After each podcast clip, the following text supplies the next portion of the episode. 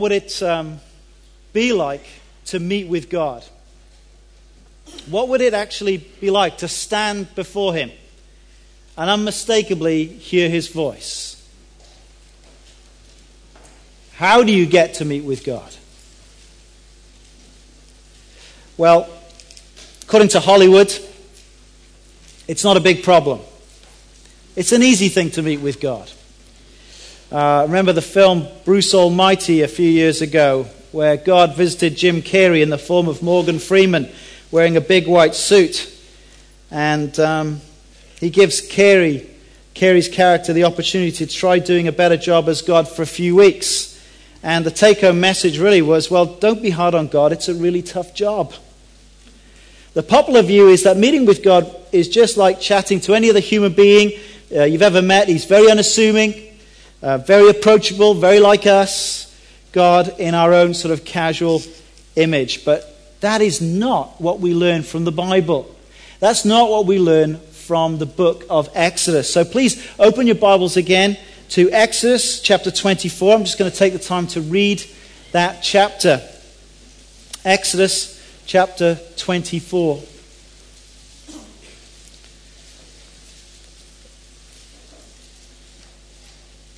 Let's just pray before we read God's word again, shall we?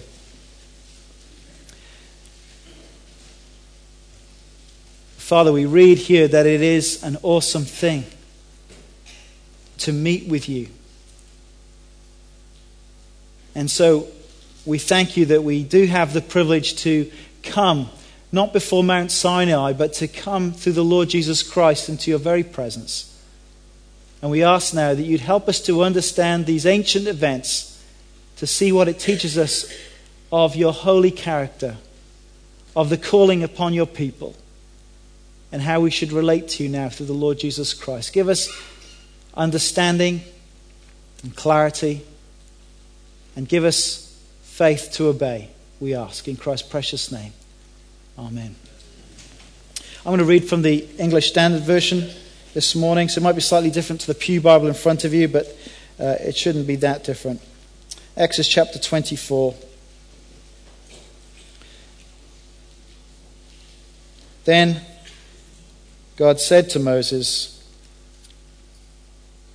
Come up to the Lord, you and Aaron, Nadab and Abihu, and seventy of the elders of Israel, and worship from afar. Moses alone shall come near to the Lord, but the others shall not come near, and the people shall not come up with him. Moses came and told the people all the words of the Lord and all the rules. And all the people answered with one voice and said, All the words that the Lord has spoken, we will do.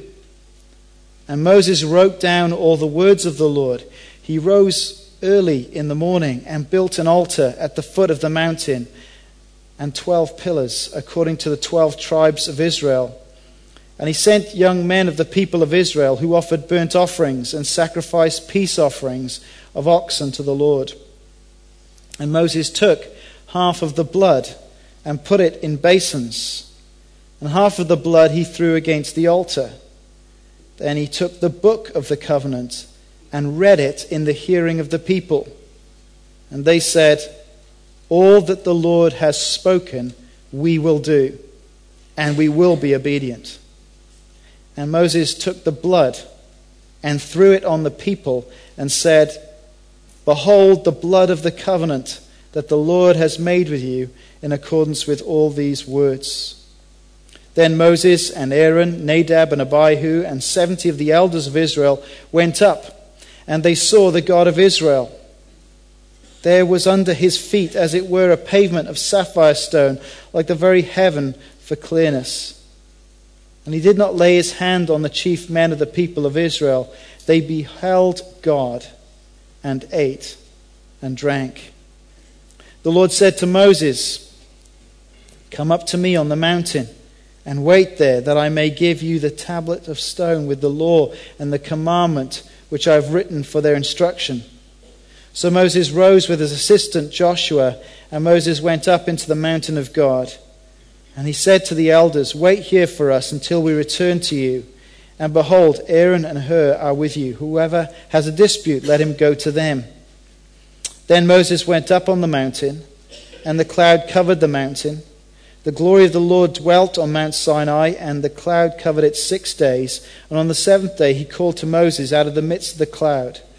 Now the appearance of the glory of the Lord was like a devouring fire on the top of the mountain in the sight of the people of Israel. Moses entered the cloud and went up on the mountain, and Moses was on the mountain forty days and forty nights. This is the word of the Lord.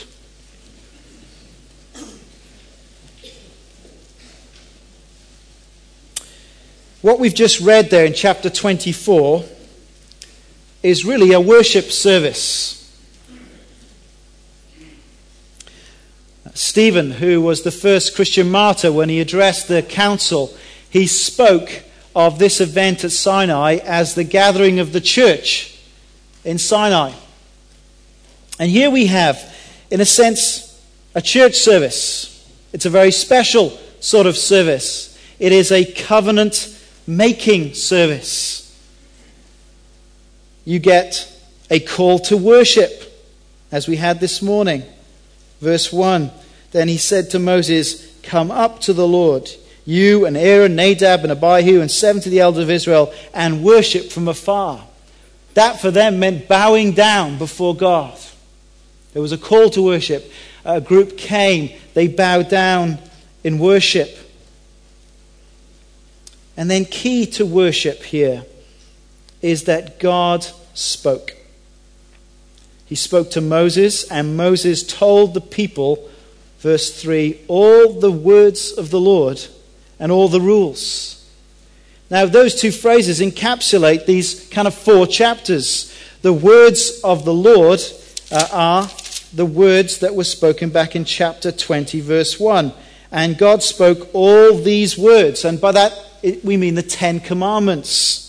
To refresh your memory, that you shall have no other gods before me. Number two, you shall not make for yourself a carved image. Number three, you shall not take the name of the Lord your God in vain.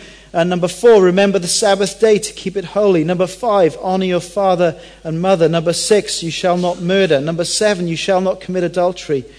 Number eight, you shall not steal.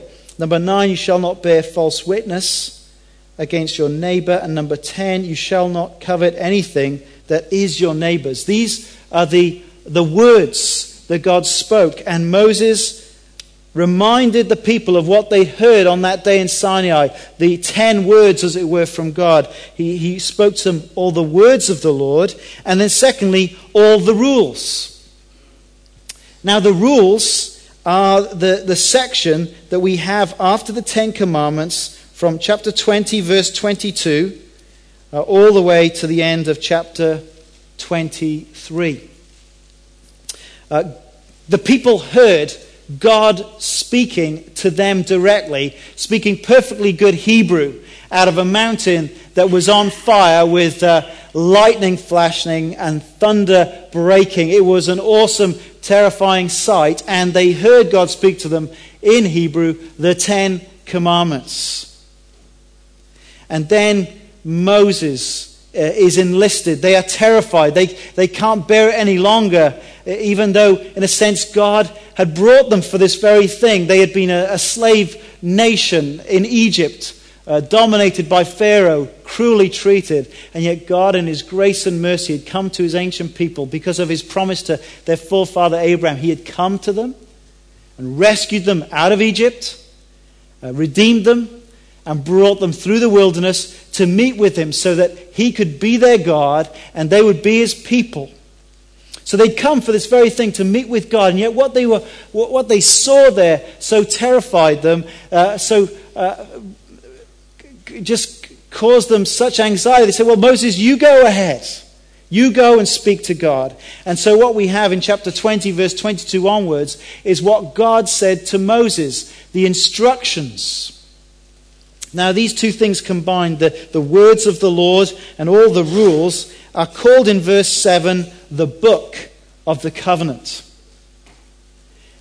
So, Moses summarized everything they'd already heard from God, and he declared to them exactly what God had said to him as he'd been up the mountain, all the specific instructions, and they assented. This is what we will, we will obey that.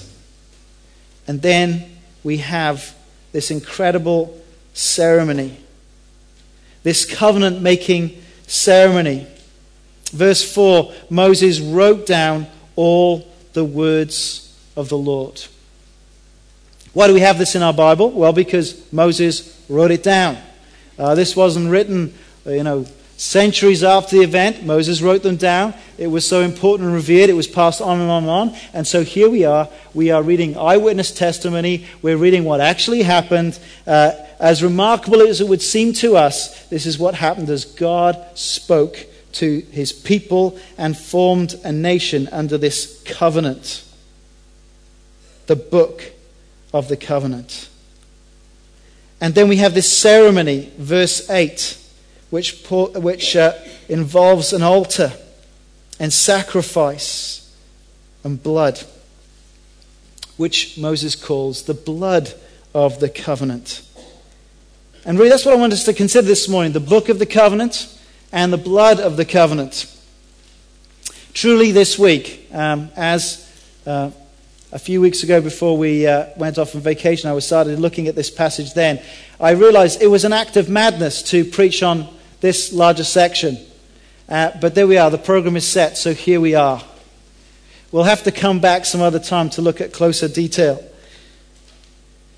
But let's consider the book of the covenant.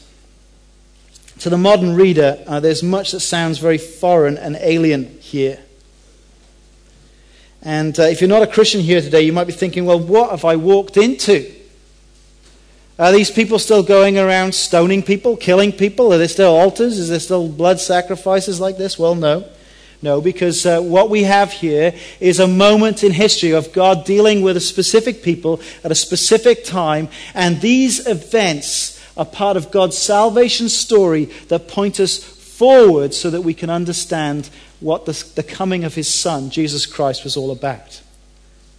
And so we read this um, as God's inspired word to us, but not God's command to us directly.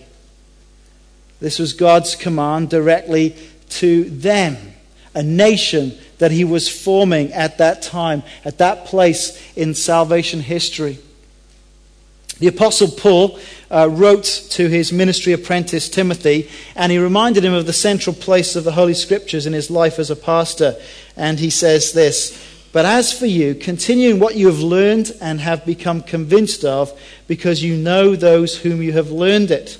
This will be equally true of you, Andy, uh, this Sunday. And how from infancy you have known the Holy Scriptures, which are able to make you wise for salvation through faith in Christ Jesus. All scripture is God breathed and is useful for teaching, rebuking, correcting, and training in righteousness. All of the Bible, including uh, God's law here in the, in the book of the covenant, is God's inspired word for us. But we must always read it in the sense that we understand how it first relates to the Lord Jesus Christ. This is only God's word to us as we understand it through the person and the work of the Lord Jesus Christ. And so we do not just merely read these verses and apply it directly to us today. That would be to deny the central event of history, the central revelation of God through the person of Jesus Christ. Yes, this was a great day of revelation, but nothing compared to the greatness of God coming in human flesh through the Lord Jesus Christ. And so we must read these verses through the light and the coming of Jesus Christ. We must first understand as we read them how it related to their context. We need to see how they point forward to Jesus, and then we can begin to see how we apply this to us as disciples in the Lord Jesus Christ. We're not those who live under this Old Testament covenant, uh, but we're under the new covenant that's made possible through the Lord Jesus Christ. Just going to make some general comments. Uh, not going to work through all the specific details that we have here. I don't know whether you've ever worked for a boss who gets really angry with you because you don't do something that he never told you in the first place. Have you ever had a boss like that? Or maybe you've had those experiences, of those classic arguments with your spouse where they're all exasperated at you because you didn't manage to read their mind. You ever had one of those things? Well, God is not like that. At the outset of this covenant relationship, God graciously makes himself very clear what his will for their life is as, as, as God's people. He makes it very clear. He speaks them directly, the Ten Commandments. And not only does God give them the Ten Commandments, but then we have this section which really is, a, is, is, is an application of the Ten Commandments. As you read, if you sit down and read through the whole list, it will first appear a bit random. But actually, every point of it in some way relates back to the Ten Commandments. It is an exposition of, an application of the Ten Commandments in the real world. What happens if you get in a fight and you punch someone and they knock their tooth out? What happens if um, somebody uh, borrows your stuff and never gives it back to you? What happens if somebody accidentally breaks into your home in night and, you, and in fear you strike him and, and, and knock him dead? What happens? In these practical issues of life. They're the issues that are basically full in the newspaper, aren't they? Property rights, um, murder, adultery, divorce, marriage, all these practical issues, possessions, they're all, in a sense, laid out here in some sample illustrations and examples of the Ten Commandments. In your bulletin, you'll see that I've, I've put a breakdown of the text here. If you look there, it says sermon note, structure of Exodus 20 through to the end of 23.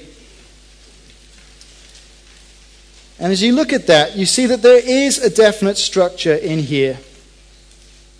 And what it reveals is a kind of what spirituality means for God's ancient people. We live at a time where it's quite cool to be spiritual, and um, it can mean any sort of number of things for people. Well, this is what spirituality meant for them it meant all of life worship. Uh, look at the beginning in chapter 20 and verse 23. Do not make any gods to be alongside me. Do not make for yourself gods of silver or gods of gold. That's what you shouldn't make. God's pretty clear about that. You should think about that when we get to the golden calf in a few weeks. But look at what they should make. Verse 24 Make an altar of earth for me, and sacrifice on it your burnt offerings and fellowship offerings, your sheep and goats, and your cattle. The people's solution to the holy demands of God was to, to get Moses to be the mediator but verse 24 gives God's other solution, an authorized altar. That they could come and approach God through the means of this sort of rough, uncut altar and through sacrifice. This is how this people could relate to God by offering animal sacrifices. And look at the second half of verse 24. There, God says, I will come to you and bless you. And I think it's interesting, before you are told of all God's rules for their lives, there's a prior place given to meeting with God through the altar. Obeying these laws was not the way that they earned salvation. God had already saved them, He'd already rescued them out of Egypt. But here's a pattern of life for a redeemed people to be able to live to please their God, their redeeming God. And look at what you've got at the end of these covenant rules. Look at chapter 23, verse 10. He instructs them at the end of the section how to worship him through the calendar events of their lives. So if you look at 23, verse 10, when they enter the promised land, they are to live in a seven year cycle that points them to the God who brings all the blessings of life. Look at verse 10. For six years you are to sow your fields and harvest the crops. But during the seventh year, let the land lie unplowed and unused. Then the poor among your people may get food from it, and the wild animals may eat what they leave. Do the same with your vineyard and your olive grove. And they're to observe a seven day cycle that points them to their God. Verse 12 Six days do your work, but on the seventh day do not work, so that your ox and your donkey may rest, and the slave born in your household and the aliens as well may be refreshed. And in verses 14 to 17 of that chapter, uh, three times a year they're called to come together to remember God and his dealings with them through three feasts the Feast of Unleavened Bread, the Feast of Harvest, the Feast of Ingathering. So I think here, just looking at the shape of this structure, you see a pattern of Israel's life that, that, that should be true, I think, of God's people today. A life encompassed by acknowledging and worshipping God. God comes first and last. He, he comes to meet with them, it says, if they come to the altar with sacrifices in chapter 20, verse 24. And they go to meet with him in chapter 23, verse 17. Week in, week out, year in, year out, walking with God in loving, faithful obedience. Now, this is biblical spirituality. Sometimes we think about spirituality, about having some big, awesome experiences. But under the new covenant, just as under the old, it's about the daily rhythms of starting each day and ending each day with God by reading and trusting His words and praying to through the Lord Jesus Christ. It is the week by week commitment, I think, and not to neglect meeting together with fellow Christians at church where we encourage and provoke each other to loving acts of obedience. It is in acknowledging God in all things, thanking Him for the gifts of food and drink uh, for family and for homes, giving Him glory in all things. That's the life of biblical spirituality. It may include dramatic experiences, most of the time, it will not. It's the rhythm of daily obedience. Is that true of your life? Is that true of your family, your home? And, and then if we look into some of the details in here, you've got worship really through everyday, ordinary obedience. Uh, these, these chapters, they cover the household in chapter 21. It, it, deals with capital offenses in society, injuries to persons and beasts. It deals with property, finance, business, sexual uh, matters, capital offenses in religion, humane concerns, living under God's authority in state and church and personal character deals with integrity and honorable dealings, it deals with a timetable of work and of, of religion. All these areas are addressed because God is the king of the whole of life. And every aspect of our life is an opportunity and an arena to acknowledge Him and worship Him as we seek to understand His word and obey it.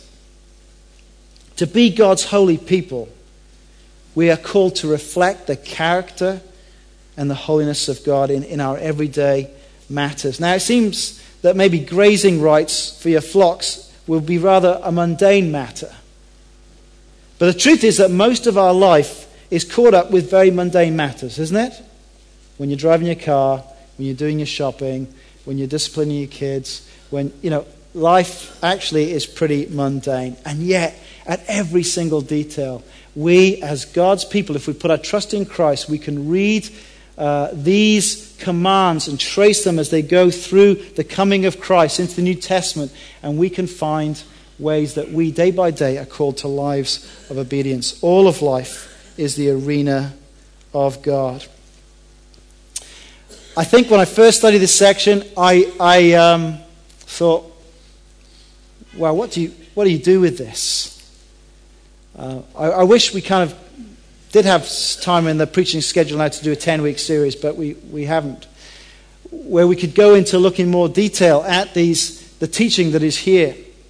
Actually, as you dig in and look at it uh, and compare it with the codes around the nations at that time, we have here some amazing teaching about the caring and compassionate God that called them to it.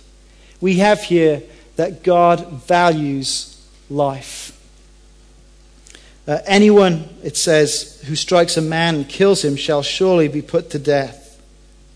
God values life so much that he calls for the death penalty of those who intentionally murder. And so it matters to God how we treat one another. There's even a law here that talks about personal injury for a woman who is pregnant, causing a, a premature birth. And what comes out of that is actually God cares about the rights of the unborn child. God cares about life at the end of life. It matters how we treat one another. We have a God who cares about truth and property rights. It matters if we steal. It matters how we take care of our personal property. It matters how we care for those who don't have what we have. God cares about social justice. Look at chapter 22 and verse 21. Do not mistreat an alien or oppress him, for you were aliens in Egypt. Do not take advantage of a widow or an orphan. If you do, and they cry out to me, I will certainly hear their cry. We should be a people who are compassionate for those who are disadvantaged because God cares for those who are disadvantaged. What's remarkable as you read this account and compare it to other law codes of the time is that God gave rights fully to every human being, both men and women. Very unusual. And it didn't matter what social class you were. There are other law codes where certainly if you were the high classes, you had very great rights of protection, but not if you were the working classes. Not in Israel. There were rights for every single uh, type of person in every different stage of life. And there we see the compassion of God in chapter 22 and verse 26. If you take your neighbor's cloak as a pledge, return it to him by sunset, because his cloak is the only covering he has for his body. What else will he sleep in? When he cries out to me, I will hear, for I am compassionate. God cares about bank loans. God cares about uh, loan sharks. God cares about all these practical matters of life. What is the law that Jesus commands us to obey? Well, turn with me to Matthew chapter 22.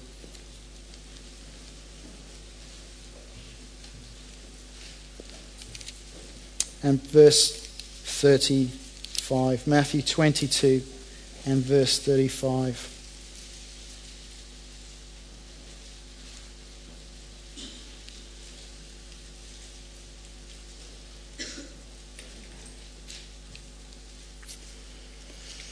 One of them, an expert of, in the law, tested him with this question Teacher, which is the greatest commandment in the law? And Jesus replied, Love the Lord your God with all your heart, with all your soul, and with all your mind. This is the first and greatest commandment. And the second is like it love your neighbor as yourself. All the law and the prophets hang on these two commandments. That is Jesus' summary of the law. Love God wholeheartedly, love your neighbor as yourself. He said to his disciples in John 13, A new commandment I give you, that you love one another, just as I have loved you, so you are to love one another.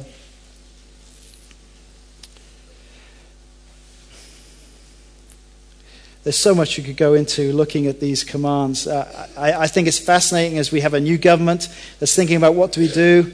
Uh, with all these prisons and what do we do with uh, matters of, of, Uh, of the law and what do we do with expenses? Well, I think it's a fascinating time to go back and read these commands and see how things were dealt with back then. Now, the coming of Jesus changes lots of things. These were written to a nation, but we're no longer in that part of history. And so those penalties and those civil laws do no longer uh, directly apply to the Christian today. Although I believe we can take these principles and look at ways in which we need to relate to, other, to each other with justice and care. The sacrificial elements, the ceremonial elements that we have here, they're all pointing forward to the one great sacrifice. I'm going to think about that in a moment, so they go by. But I think our job as we read these is to look at the moral principles and trace them to the coming of Christ and see how we apply them directly to our lives. That is how we should teach that. And I, and I don't have enough time today to, to show that in specifics, and maybe we'll come back to that. But that is the book of the covenant. Come back to chapter 24. Exodus chapter 24. Back to this worship service. We've had the call to worship. They've come forward, bowed down before it. Moses has spoken the book of the covenant to them. They've agreed it. He wrote it all down, verse 4. And then he makes an altar. Remember, this is how God said they could come and relate to him. Exodus 24, verse 4. And Moses wrote down all the words of the Lord. He rose early in the morning and built an altar at the foot of the mountain, and 12 pillars according to the 12 tribes of Israel. And he sent young men of the people of Israel who offered burnt offerings and sacrificial peace offerings of oxen to the Lord. Here is a representation of the meeting place with the Lord. On the altar is fire, it's a picture of God's holiness. And that's where the sacrifices are placed. And round the altar are placed 12 stone pillars to represent the 12 tribes of Israel. And here, set in stone, is a picture of how the people of God can relate to a holy God. And what is incredible as you look at this is the graphic nature of how it is sealed. It is sealed in blood. Moses took half of the blood and put it in basins, verse 6. And half of the blood he threw against the altar. And then he took the book of the covenant and read it in the hearing of the people. And they said, very solemnly, All that the Lord has spoken, we will do, and we will be obedient. And then he took the blood and threw it on the people and said, Behold, the blood of the covenant that the Lord has made with you in accordance with all these words. What's going on here? They've been given the law of God. This is how they are to live lives of holiness. This is how they live in, in relationship to a holy God. He tells them the laws, and they say, okay, we're going to do everything that is said. We're going to obey it completely. And then Moses starts throwing blood everywhere. What is this saying? Well, firstly, it says that God is serious about obedience. This was a covenant sealed with blood. In ancient agreements at this time, a covenant was marked by an animal sacrifice, often with the animal being cut in two, as if to say, well, whoever breaks this covenant, this, uh, this is the threat of judgment. This is what's going to happen if you break the covenant. But the blood here, too, is a sign of mercy. Here's a demonstration of how the relationship could continue if they fail to obey it. Because this is what's so striking. They say, oh, yeah, we're going to obey it all. And Moses says, yeah, that's right. And he throws blood all over them. God calls them to walk in obedience. And even as they promise to do so, there is provision made for their disobedience. Because the thing is, from Adam's fall onwards, we are the sort of people who love to make other idols. We are the sort of people who steal other people's stuff. We are the sort of people who lust uh, after sexual impurity. We are the sort of people who cannot keep the commands of a holy God. And the very outset of this covenant, it is sealed with blood to mark that. This is the only way they're going to be able to maintain uh, this relationship with a holy God. Our sin, our rebellion, our breaking of the Ten Commandments does offend a holy God. It does arouse his anger and his judgment. But there is a way that we can be forgiven, and it is through the place of blood. Do you notice where the blood goes first? It goes on the altar. The blood is directed in a Godward direction. The blood, in some way, sort of propitiates God. It turns his, his anger aside. It satisfies his justice in some way. It's as if the, the blood of the sacrifices was a substitute in the place of the people. Blood, as it were, brings the people to God, and blood maintains the people in a context of an obedient life. And then the blood covers them as He sprinkles it over them. This is the only way that they be able to keep walking with a holy God through the blood of sacrifice. Someone else will die in their place. Someone else must die in their place, or they will die. God's anger must be turned away, and their sins must be covered. They must be forgiven. They must be shielded and covered over with blood, the blood of the covenant. Now, I hope you realize if you're a visitor today that we haven't had a line of pigeons and sheep and oxen. We haven't cut anyone's throat. You will not find many bloodstains of animals in this building. Now, why is that? Because what God was revealing here in picture form is something that was helping them to understand the total seriousness of His holiness and the total need to have someone die in their place, and something that was pointing forward to the coming of Jesus of Nazareth.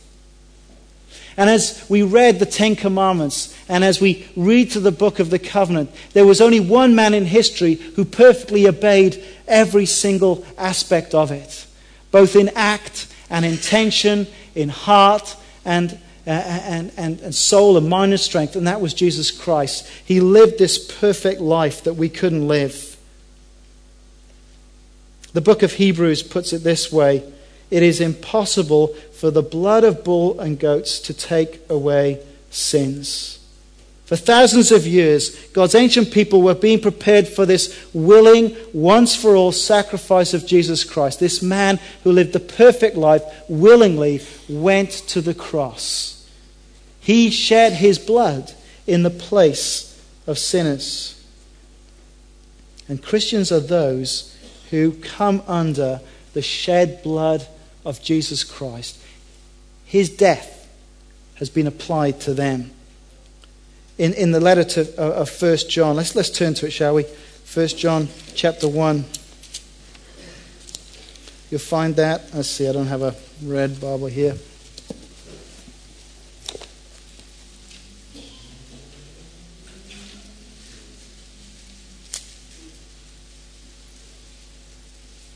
One John chapter one, and you'll find that on page one thousand two hundred and twenty-five.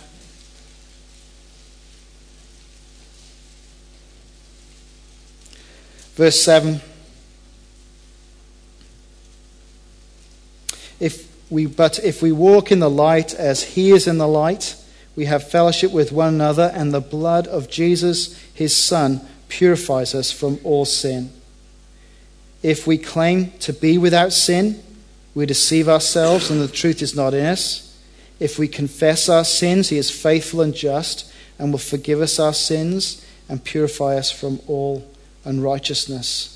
If we claim we have not sinned, we make him out to be a liar, and his word has no place in our lives.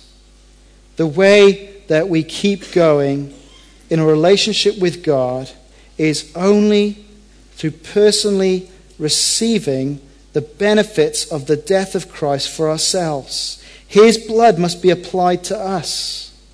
And we come day by day confessing our sins to Him because it is through His blood that we are maintained in a relationship with God. Look at chapter 2, verse 1. My little children, I write this to you so that you will not sin.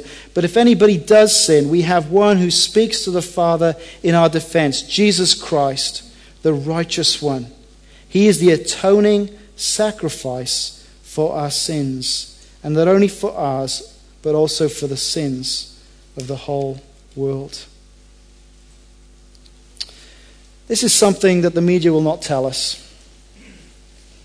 The God that is represented on the TV and the media is a God that is not interested about sin, who makes no demands, where there's no need for holiness, where we live in a moral vacuum, where right and wrong are irrelevant categories. But if that is the case, then nothing is there to really hold me accountable. There's no justice, and there's no way of dealing with my guilt and my shame. This sort of sinless, Christless, crossless version of reality is just is not only deceitful, but it's empty. But as we come to God's word, we see that there is a holy God. We are sinners. There is a way of forgiveness for all our sins, and it was very costly through Jesus Christ, yet He freely offers it to us. Have you received that gift? Have you come under the blood of Christ? If you come back to Exodus 24, you'll see that this worship service continues. They hear the word of God. They make a confession of faith. They appropriate the benefits of the sacrifice that God has ordained. They're initiated into the covenant. And then, verse 9 the leaders, representatively of the people, go and have a covenant meal with God. They have a meal in God's presence. They, verse 10, they saw the God of Israel. Verse 11, he did not lay his hand on them. Now, that's because the blood covered them. They, the sin was dealt with, and they beheld, verse 11, God and ate and drank with him. Here in, in a early proto form, we see the privilege and the blessings of being in Christ. That we can be those who come to Christ, receive forgiveness through baptism, initiated into the people of God. Through trusting Christ ongoingly, we walk and have fellowship with God and have the privilege of, of, of not fearing, of having peace with God, of acknowledging Him in all of life at the beginning, at the end of the day, acknowledging all His goodness, all the good gifts of creation, week by week, year by year, living our lives for the glory of God. It is a great and glorious privilege. And if you have not began that, please come and speak to me, Andy, or an elder of this church, and begin that today. Let's pray.